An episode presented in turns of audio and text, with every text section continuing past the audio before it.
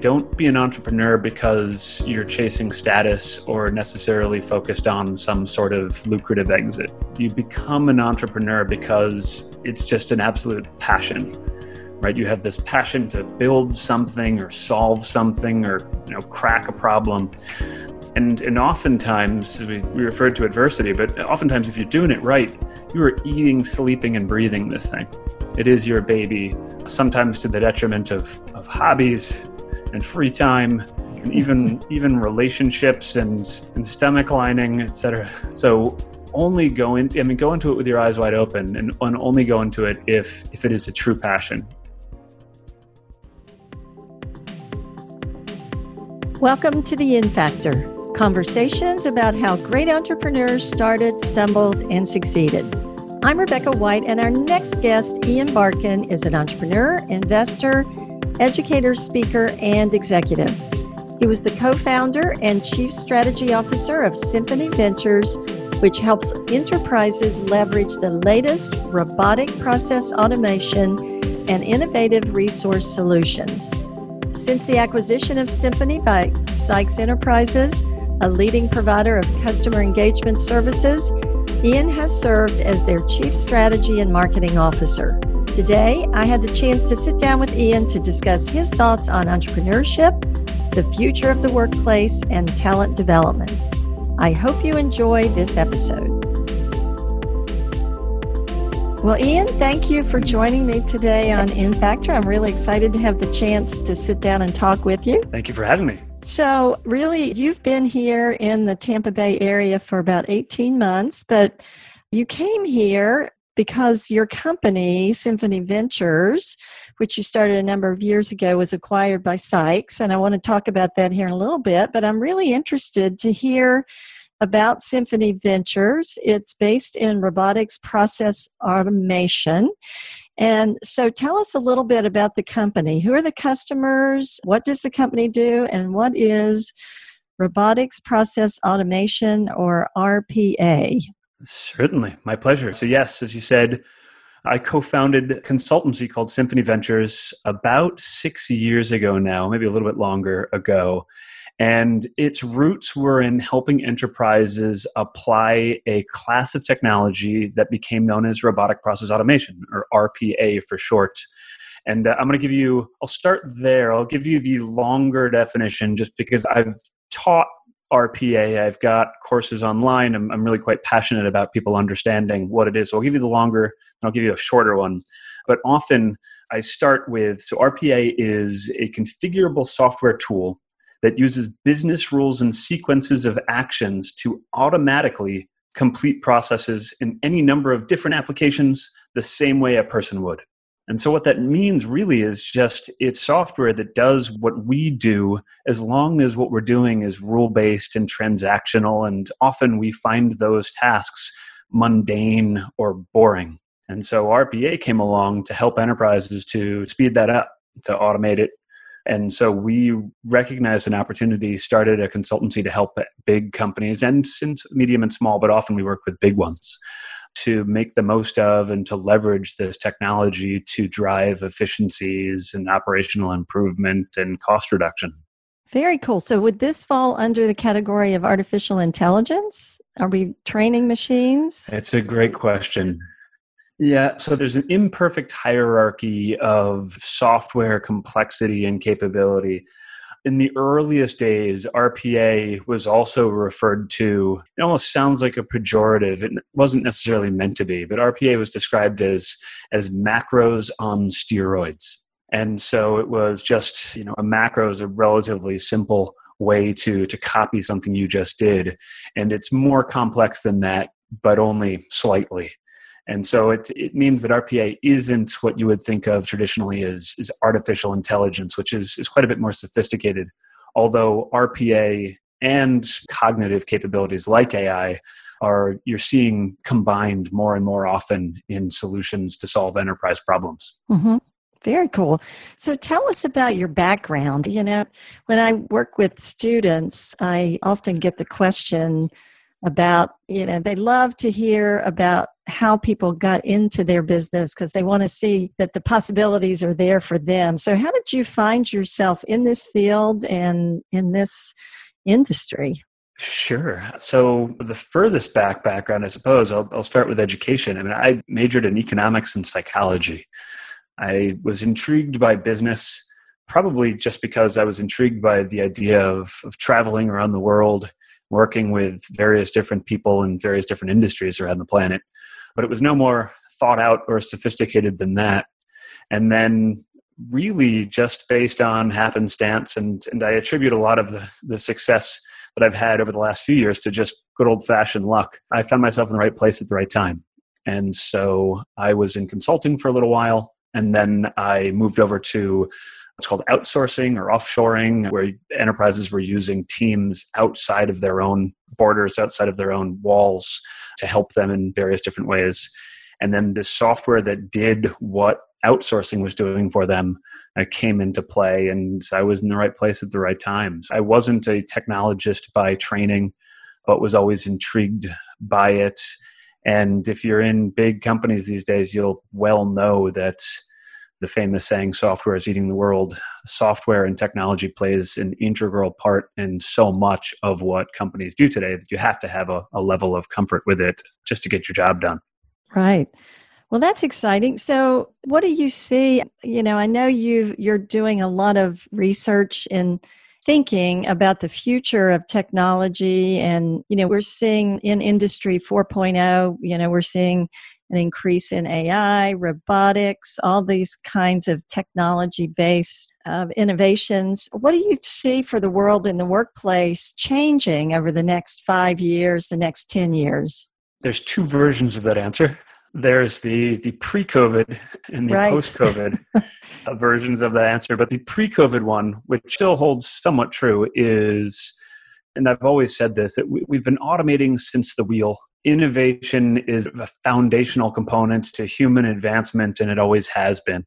And so we will continue to do that. We will continue to be using the tools available to us to to make our lives better, to make processes more efficient, to make enterprises work more optimally. And so I anticipate us seeing the adoption of greater levels of automation that really shouldn't be adapted for the sake of just automating more, but should be adapted for the sake of creating better experiences, giving us access to more data so we can actually understand ourselves and our customers and our worlds better so we can continue to iterate and improve. The post COVID answer is before it was sort of a nice to have and a sort of nice to do. Now you've got no choice. A lot of the discussions that I have or that industry analysts that I speak to are having with the the leadership in the Fortune 100, FTSE 100 firms around the world, they realize they didn't do enough before. They need to get their butts in gear, they and their, their organizations, and they have to aggressively invest in innovation and advancement, which these days is synonymous with digitization, automation, analytics, and insight. So it is absolutely imperative if companies want to survive, if they want to be on a strong footing for surviving other pandemics or just surviving in the face of, of those companies that they compete with who are, are making the right investments. We need to take this seriously and sort of address it aggressively. You know, that's interesting. And I had a conversation a few weeks ago. I had the editor in chief of Entrepreneur Magazine on my podcast, and we talked a lot about resistance to technology and how a lot of that resistance is, you know, overnight basically been removed. And, you know, he was talking specifically about his children and education. And of course, I've been in education for a long time and you know, we left for spring break and came back and we were teaching online. And we had all these capabilities, and yet we had not really explored them like we could have and maybe should have. And so higher ed is going to have to be reinvented. And, you know, it's going to be really interesting. And we're one of, you know, almost every industry out there is thinking about, you know, we're not going back to what we had before. And I, I, couldn't agree more. I mean, I've got two young children myself, and they were the class that we would all routinely refer to as digital native. But now I've realized just how how partial that was and in some small and some big ways. Things like the keyboard and the mouse pad right? They were used to using ipads to watch videos on youtube. And now they're as you said now they're attending classes and creating homeworks and projects via computers and they're interacting not only with their classmates but with their friends it's just it's spectacular right. to watch these right these group Facebook Messenger for kid gatherings of, of my children and friends of theirs, not only locally, but we'd moved from California. So they're back in touch with their friends from childhood in California that they wouldn't have been interacting with as often if not for this. So yeah. it's, it's been truly interesting to, to see take shape. You know, it's an exciting time actually if we're entrepreneurial because everything is kind of off the table and we can kind of start over in in a lot of ways. And there's a lot of positive things that'll come out of a lot of the the challenges and the loss. So you know one of the big reasons that people haven't adopted some of these technologies is fear. And some of that fear is based in reality. Some of it's based in incorrect understanding and assumptions and ignorance quite honestly. Mm. you know how do you deal with that? And what do you say about people who feel threatened by you know artificial intelligence cognitive kinds of technologies rpa you know you have thoughts on that? I do. I've long talked about the future of work and as you say, inherent in the discussion is how receptive the worker is to said future of work. We recently did a survey actually of there's about 2,500 workers in the United States, asking them about that specifically. How do you feel about automation? Do you feel like it's a threat to you and your livelihood or a boon? And interestingly, the general perception was pretty positive even as far as people were more likely to apply to a company that was looking to leverage technology to facilitate them in their jobs. Because I think the narrative, if you get past the fear element, the narrative really is it's there to supercharge you. It's there to almost humanize you. There was a famous saying adopted in the RPA industry. It was coined by a professor from London School of Economics about how RPA takes the robot out of the human and hmm. ultimately it means it, it, removes the sort of the monotony and allows mm-hmm. you to mm-hmm. be human now the big challenge is do we have enough jobs that require humanity versus jobs that require repetition but that's that's up to us and our industries to find how best to employ the strengths we truly bring to the table like empathy and judgment and humanity but so i think that there's certainly the luddite types of fear of the impact on people but it's not as overwhelming as as some would make it just again because the research we do finds people really quite enthused about the potential. And we sort of just touched on this as far as education education is more accessible now than ever before mm-hmm. and so people who do find themselves concerned have a greater capacity and a greater access to skill development opportunities than ever before in human history and so if if you're not taking a moment to develop your own skills and to expand on the strengths that you bring to the table but look for ways to sort of make them modern then you're missing a trick. You need to to take this time now and take advantage of what's available to you to to future proof your your own skill set. Yeah i agree with that. You know as an educator one of my passions is thinking about how we can use technology to develop those soft skills that you're talking about, not just the skills that have traditionally been taught on with technology, like memorization kind of learning, but how can we really teach the things that you're talking about, the human side of the workplace that's going to be required, you know, those thinking jobs that are going to be required as we go mm-hmm. forward.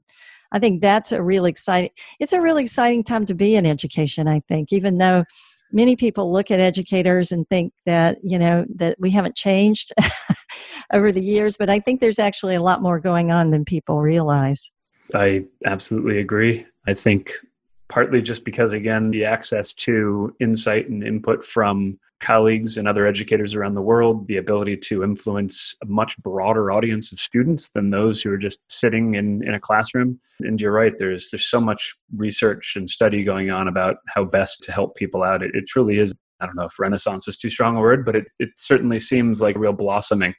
Yeah. Well, this podcast is actually an example of innovation in education because we're using storytelling and this technology in a different format. So it's kind of fun. You know, corporations are also in the business of education. And I'm sure you've had to do I've actually seen a few of your videos that you know you've mm-hmm. been involved in educating the marketplace. This is common in many ways for entrepreneurs who are in innovative technologies. A lot of the early communication with customers has to be around education. Can you talk a little bit about that and your the role you've played and how challenging that might have been Absolutely. or not? Yeah, the RPA space when I entered it, it was an interesting time period because some of the software companies had been around for almost a decade. So they weren't brand new, but the applications of those capabilities to the market that I was currently in, the outsourcing space, was relatively new. And so there was quite a bit of education needed to both sort of level set on what is the technology and then to explore how the application might add benefits to people. And as you as you said, storytelling was was my best tool just because there is frankly nothing more annoying or boring than an advertisement. And so I knew that we, as a scrappy small startup, weren't going to get sort of the, the mind space and the attention we needed to grow if I was just trying to, you know, what can I do to get you in this car today sort of thing. It just, it wasn't going to fly. And yet the extraordinary capability of getting message out over the internet using channels like LinkedIn and YouTube and Facebook and others were just spectacular. I can't I mean it's it's a little it's a little trite now because everyone knows about them, but I still to this day am just fascinated by the power that they have for an entrepreneur to build a personality, to tell stories, to create a following and in so doing educate a potential market and really engage with not only partners but potential customers. So when the discussion is right when the time's right you're on a completely different footing than just an email that says hey can i sell something to you today? Mm-hmm. hey did you miss the last email? I want to sell something to you. So i really embraced that part over the years and and truly loved storytelling and educating yeah, that's, you know, I agree with you. It's, there's never been a better time to be an entrepreneur to start something new in many ways, even post COVID, and maybe even especially. Just this week, I got an email from a student interested in raising money for his tech startup. And, you know, this is a question that we commonly get. Of course, a lot of them aren't quite ready to raise money, but this student's been working for a few years. He's in our graduate program. And I was thinking, you know, you've developed a powerful company and sold it. Do you have any stories you can share about raising money? How did you go about getting the funds you needed to get Symphony Ventures off the ground? Mm, certainly. For sake of context, I'll, I'll walk you through it. I, I have started two companies prior to Symphony and then Symphony. And all, well, one of them was sort of more dependent on technology the others were service oriented that, that implemented or supported those to understand and deploy technology. So there's different worlds if you're building and have to have built before you sell versus if you employing and rallying the capabilities of people like you see in a consulting world. But that said, you still need resources. And in the case of Symphony, the resources really came in the form of the co founders dedicating their time and their resources to getting us off the ground for the first year and a half. So you've got to be comfortable and, and able to go without a salary to invest in you know, even the smallest things, invest in the plane flight to get you from mm-hmm. home to a prospective client meeting to setting up a website, buying the URL, et cetera. So, so we did that. We then did go and raise a round of private equity funding. And I've had lots of friends in the startup space who've raised VC funding and then I guess the the advice I would give anybody, you know, specifically the student who just called you and asked you for guidance and assistance, in most cases, especially if it's a technology startup and you're asking people to bet on your ability to build something that will then be marketable, you're asking them not necessarily to invest in the tech, but to invest in you And it's very much betting on the jockey, not the horse kind of scenario. And so you need to spend as much, if not more, time making your personal story compelling, showing them that you've got what it takes, that you've got the passion and the focus and the, the ability to truly dedicate yourself to the success of this venture. The other is, and this is particularly relevant in the technology realm. It was it was less so for me in the services realm, but in the technology realm, often you find really smart people who know that tech works, and so they're trying to convince people that the tech is cool. It is imperative that you know you're solving a problem and that you know the problem you're solving. It's not enough that the software does a thing you need to know that that's a problem that pick your market that banks that owners of dogs that healthcare companies have and you've got to spend a lot of time understanding the nuances and the challenges of that problem otherwise you're not speaking your customer's language and they'll they'll not be compelled to work with you and help you shape your product to a marketable ready offering that's a really great point having worked with a lot of tech entrepreneurs and I know you and I both, I think we learned we're graduates of tech based schools. So we've been around a lot of techies. Many of them struggle with not getting too deep in the woods on the technology. And so it's, you know, that's one of the things with my students that I really push hard from the beginning is understanding how to do the research on the space. And I tell them all the time, you know, they want me to tell them, is this a good business idea or not? And I, basically say, look, you're the expert. If you're not, then, you know, yeah. you need to go out and become the expert on the yes. space. So absolutely. and just because just because you know the technology is cool doesn't necessarily mean that there's a market. enough. Right. That yeah. there's a market for it. Yeah. Because I mean having spent as much time as I have with enterprise buyers sometimes it's like be like me buying a car as that you can tell me all about the engine and how powerful it is, but if if I like the color then that will probably compel me more than the engineering. And that's there are a lot of different reasons why buying decisions are made. The cool tech is only one of them. Yeah, yeah, great points. So, we also talk a lot about resilience and failure with our students and with entrepreneurs and how that's an inevitable pathway to success. Were there any times along the along the way with Symphony or even your other ventures that you thought maybe it was over or you should give up? If there isn't a time when when when you think it's over or you should give up, then let me know because you've picked an extraordinary place to be and company to start. Yes, and I think that's that's one of the one of the best things that can happen to an entrepreneur, and it certainly doesn't feel that way when it's happening. But that sort of adversity and challenge is what builds you. It's what gives you the thick skin and the resilience to power on. So absolutely. I sometimes joke I started three companies, one of them did well and and I learned I learned a lot from the other two. They didn't do terribly, but it's hard, and and especially when you start to accumulate that which resembles success, you realize that there are two sides to that coin. So I remember when when we were starting Symphony, and I would call my parents and I would tell them that you know we started a company, you know good for you. What does it do? Okay we don't necessarily understand that but we're proud of you. Mm-hmm. and then you get to the point where you say well we just hired our first employee. Then we hired our we were at 10 employees. Now we, we're at 50 employees. We've got the 100 employees. And every time you tell them that they perceive that as true signs of success. And and i while saying it just thought payroll. Right. Because right. it's there's there are two sides to the coin and we were succeeding but also bringing on greater and greater challenge and potential risk. And so so you need to be ready for that. You need to be tough as nails and and comfortable with sleep deprivation as you worry about some of these things. Right. But, but it's part of the journey. And, and yeah a lot of people are suddenly depending on you yes. it's a completely different and their livelihoods and their families. And that significance if it shouldn't be lost on you right? That you and the decisions you make and the chances you're taking impact not only you and your family, whoever's in your family at the time, but the broader family. Yeah. We called it the symphony family for many reasons, but that was one of them.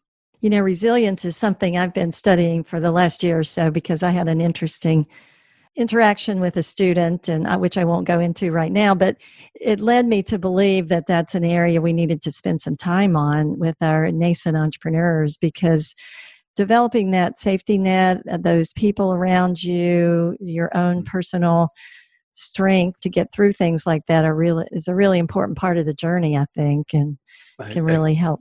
I couldn't agree more. And my co-founders and I were all later on in life. So we had we had spouses we had kids. And so there was there was that sort of support mm-hmm. network.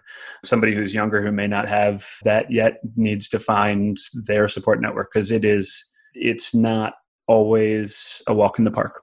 Yeah. And and there there are stresses that you need to find sort of productive safe and effective ways to to help you through. Yeah good advice. So about 18 months ago i mentioned earlier Symphony was acquired by Sykes Enterprise, which is a hmm. company right across the river from the university where I work. 60,000 people operating all over the world in engagement services space. So tell us why was this why did this make sense for Sykes? Why did this make sense for Symphony? And right. congratulations by the way. Well, thank you. So context there too. We actually were out contemplating either a second finance round so we'd had that first round of private equity financing. We were looking at maybe we got a second round, or you're always open to other alternatives, and one of them is company. And as you may remember, I, before we started Symphony, I and my colleagues, my co-founders, were in outsourcing, and so we were in the large industry that that taps into talent and passion all over the planet to service enterprise clients. And Sykes is in that industry and Sykes is specifically in the more of the the front office customer care side of that industry. For those who aren't familiar, you've got the back office transactional processing, people doing accounts payable and receivable and supply chain transactions for enterprises, and then you've got those who work with a company's customers. So either a call center or chat, some form of customer care. And Sykes is in that area.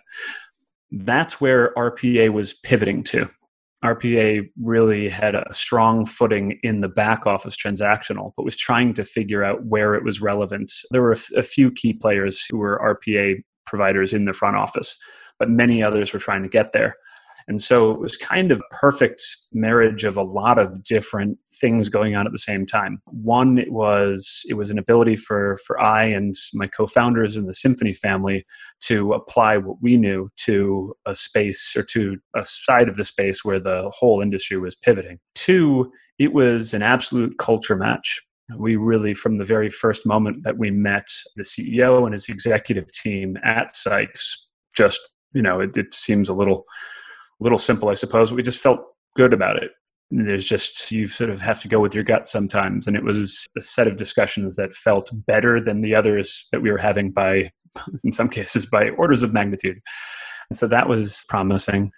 And yes, it was in in an entrepreneur's journey an exit is sometimes a measure of degree of success or achievement that you you may or may not have set out to to accomplish and so all of those things kind of came together and so Sykes bought us. We're now the Symphony entity goes by Symphony A Sykes Company. We're doing some interesting discussions internally now, strategically, about how we all stitch into a bigger Sykes brand. But it's been, as you said, 18 months of integration that's all been very positive. And back to an earlier point where we said that enterprises have this absolute imperative to hashtag digitize or die Sykes with the Symphony capabilities is in a perfect place to help enterprises to transform, digitize, and survive in this environment. That's exciting. And of course, I know the Sykes folks. I know John, the founder, and Chuck, the mm-hmm. CEO, and they are class A people. So, congratulations. I think it's probably a great marriage. And as you pointed out, culture is so important in an acquisition situation it's important in absolutely everything. Um, yeah, that's true.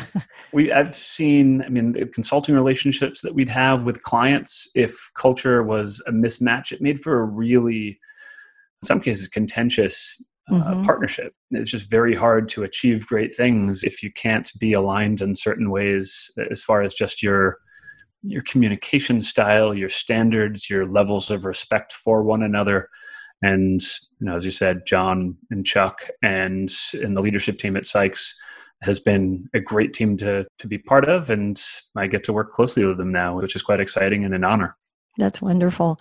So I have some very good friends who have gone through that and they found it kind of shocking to go from being the founder and in charge of everything to working to being employee basically. What are you doing now with Sykes and how is that transition going for you personally? It's an interesting one. Great, honestly. And I think some of it I've been parts of big companies and small companies. I started my career at a large consulting firm. I was part of large outsourcing firms.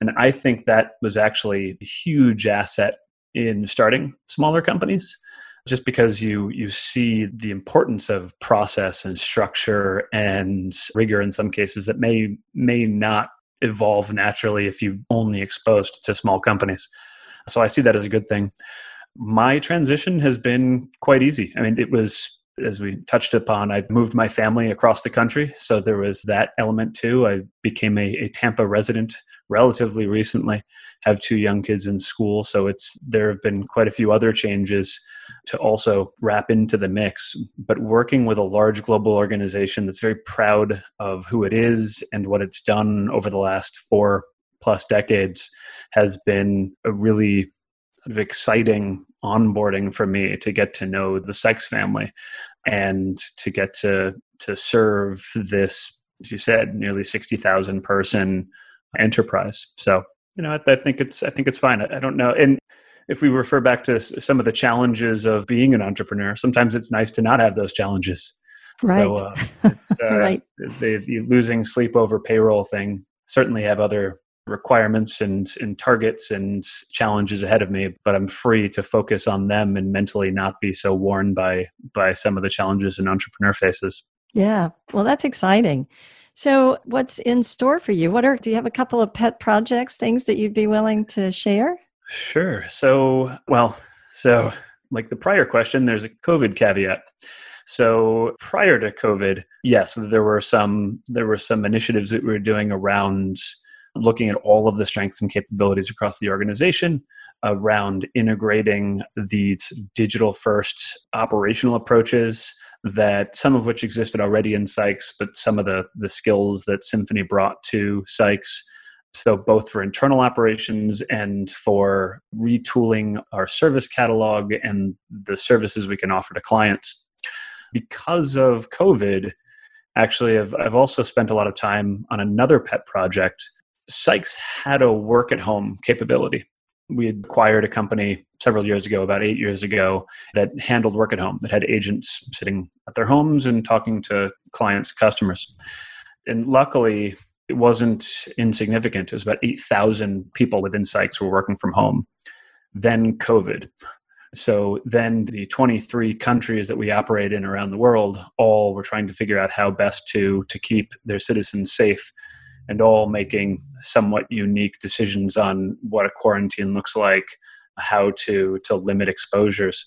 And so over the last few months, we've been rapidly deploying an internal education framework and platform to share all of the expertise that the 8,000 had with the other 50 some thousand people, many of whom are now working from home. So that's been extraordinary just to take advantage of distance learning, online right training platforms right. and to put together a curriculum that spans the gamut from how do you use the technology to just how do you find how do you yourself manage your time how do you find peace in working from home certainly surrounded by distractions for many of us so that's been that's been a really interesting program to be at the helm of and and it's been just so motivating and energizing to see members of our team in Costa Rica and Salvador and Mexico and the Philippines and Scotland and the Nordics and India and just see how resilient they are and how they're all adapting. So mm-hmm. that was not in the plans right. several months ago, but became became most of the plan for the last right. few months. So it's it's been an interesting one. Well, the companies that had invested in digital assets, I'm on the board of a public company that is in their industry really leading in digital assets and it has been huge for us and I'm, it sounds like the same for for Sykes. And that's impressive because I think digital assets and the ability to work from home, as you're pointing out, especially when you're a labor intensive company like Sykes, yes. has got to be very valuable. This is worthy of study for, for many, many years to come. Right. If you look at, again, the, the, nature of the business we're in, we serve over 250 clients. And oftentimes it's not it's not exclusively in some cases not at all on our technology stack it's theirs so we're effectively the proxy for 250 different enterprise realities and so we've been able to see throughout this those realities that are better capable of, of adapting and those realities that really were a constraint and digital and virtual are for the win i suppose those companies that had cloud-based infrastructure were far more agile as it related to to pivoting quickly to to set teams up remotely.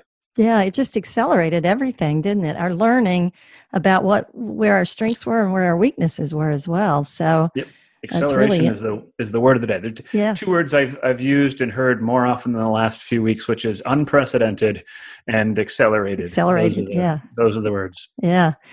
So, one last thought about that. You know, this the whole COVID nineteen impact is huge on digital assets. There's also a lot of talk about whether or not outsourcing. You know, I know originally in talking with John, you know, the whole the whole start of Sykes and how it really grew up, it was kind of around that strategy of the, mm-hmm. the savings that could occur through outsourcing. What do you see for outsourcing? There's a lot of talk about that right now and how this pandemic's going to affect that. It's one of the reasons I love my job and I love this industry because it really does expose you to, as I'd mentioned earlier, the aspirations of the the human family in so many countries around the world. Mm-hmm. We do see, and this is like a pestle analysis of you know politics, economics, et cetera. We do see challenges with degrees of rising nationalism. We certainly have seen all sorts of interesting behaviors as a result of, of border shutdowns and, and travel embargoes in the face of the pandemic.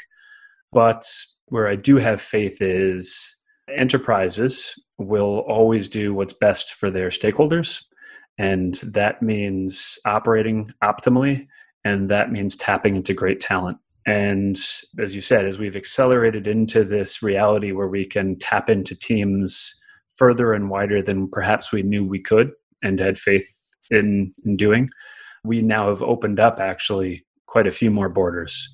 I, for one, won't won't think of tier one, two, three cities necessarily in offshore locations anymore because because as long as there's infrastructure there, you can tap into to talent everywhere anywhere um, mm-hmm. i'd like to see that be sort of a an accelerator and and a boost to the concepts behind impact sourcing and creating prosperity for those in you know in, in rural america in small towns some that were impacted by evolutions in industry and coal mining towns etc and I'm, I'm certain we'll see it in international environments like the traditional outsourcing countries like India, the Philippines, but also in in real um, opportunity areas like like Africa, for instance. So, yeah, I mean, I, I guess all things being equal, enterprises still need to operate efficiently and effectively. The talent in the world exists. Education is better than it ever has been. So you've got more people who speak the languages you need them to speak, are comfortable with the technologies. AI is actually a really interesting sort of force because it requires so much training right? A car doesn't drive itself by car doesn't just magically know that's a stop sign or that's the side of the road. It's because humans are training those machine algorithms. And so we're going to need more and more of, of those people to do that. And in general my i guess my outlook is is optimism. And i think i think we have a bright future ahead as we look to tap into all this talent around the world. I don't think companies are going to repatriate en masse. And even if they do, they're still going to be hiring humans. I mean, whether we hire the humans from an outsourcing company or, or an enterprise hires the human, the human wins. I just know that the outsourcing industry itself created a set of capabilities that made them very good at finding nurturing and developing and coordinating talent. And we are nothing more, if you wanted to simplify us down to the very basic sort of atomic level of what is outsourcing, it's it is a talent machine. And I think that will never go out of style. You know, as someone whose classes can sometimes be up to 50% from outside of this country, I know exactly what you're talking about. There's talent everywhere and there's wonderful people, human beings everywhere. And uh, Absolutely. we're a global economy. So it sounds positive and optimistic for Sykes and for Symphony Ventures. I know personally, I'm really glad to have you here, Ian, in the community. Oh, I usually you. like to, I'd love to talk more. We could continue forever, but I know you've got a lot to do, a lot of work to get back to. I usually like to ask my guests if they have one piece of advice to leave with our audience, what would it be? So it's funny. We'll start with another context setting a story and then I'll, I'll, give you that one piece of advice but it's funny watching the trends and trying to understand how humans react to this this quarantine situation my family has reacted predictably as so many have so i do have a lot of work to get to but i also have to go walk a puppy you got a puppy. Because we got a puppy. That's a big trend, yeah. it is a huge trend. So, whatever stock there is to buy in companies that's related to puppies and puppy stuff, and then ultimately puppy counseling when we all go back to work and to the work, puppy goes, yes, yes. "Where has everyone gone?" My first, my first few months were were very nurtured, and now I'm alone. So that's my less serious statement. I love that. I guess the other, I mean, the final one, just in knowing that the audience is entrepreneurs, and like I said, I've started three things, and I'm proud of every one of them. But I guess I would say don't be an entrepreneur because you're chasing status or necessarily focused on some sort of lucrative exit. You become an entrepreneur because it's just an absolute passion right? You have this passion to build something or solve something or you know crack a problem. And and oftentimes we, we referred to adversity but oftentimes if you're doing it right you are eating sleeping and breathing this thing. It is your baby sometimes to the detriment of of hobbies and free time and even even relationships and and stomach lining etc so only go into i mean go into it with your eyes wide open and, and only go into it if if it is a true passion if you want it to define you and do you want to define it? And that's that's what made my last few years so interesting so challenging but so rewarding. And i i absolutely love meeting entrepreneurs because you can see the ones who truly love what they're doing who are absolute advocates for the for their team and for whatever solutions they've got. And that that just energizes me. So so good luck and congratulations to all the entrepreneurs out there. But know you're doing it for the passion and and find those things that you love. That's what you should start companies in. Great advice. Ian where can our listeners connect with you Good question. I, like I said, I, I, absolutely love LinkedIn as a medium. I used it a lot for developing my personal brand and the brand of Symphony Ventures. So you can find me on LinkedIn at, I think, forward slash iBarkin or Ian Barkin. And then also, I've started a video podcast on, it's called One Take. Mm-hmm. And it was called One Take because partly it's because I wanted the perspective of one expert who was my guest. I wanted their one take on something, but I also I was I was committed to doing each of the shows in one take. and and Perfect. not creating a whole bunch of post production for myself because there was no one else who was going to do the post production. So it's, it's a one take, and you can find that actually on the Sykes website. It's sykes.com forward slash one take and there's where I get to, to speak to to interesting, informed, enlightened experts like yourself. I know we're going to have you on the show very soon. Looking and, forward uh, to it. And we explore future of work, life, and culture in this exciting time we live in. That's great. Ian, thank you again for joining me today. Thank you so much, Rebecca. It was an absolute pleasure.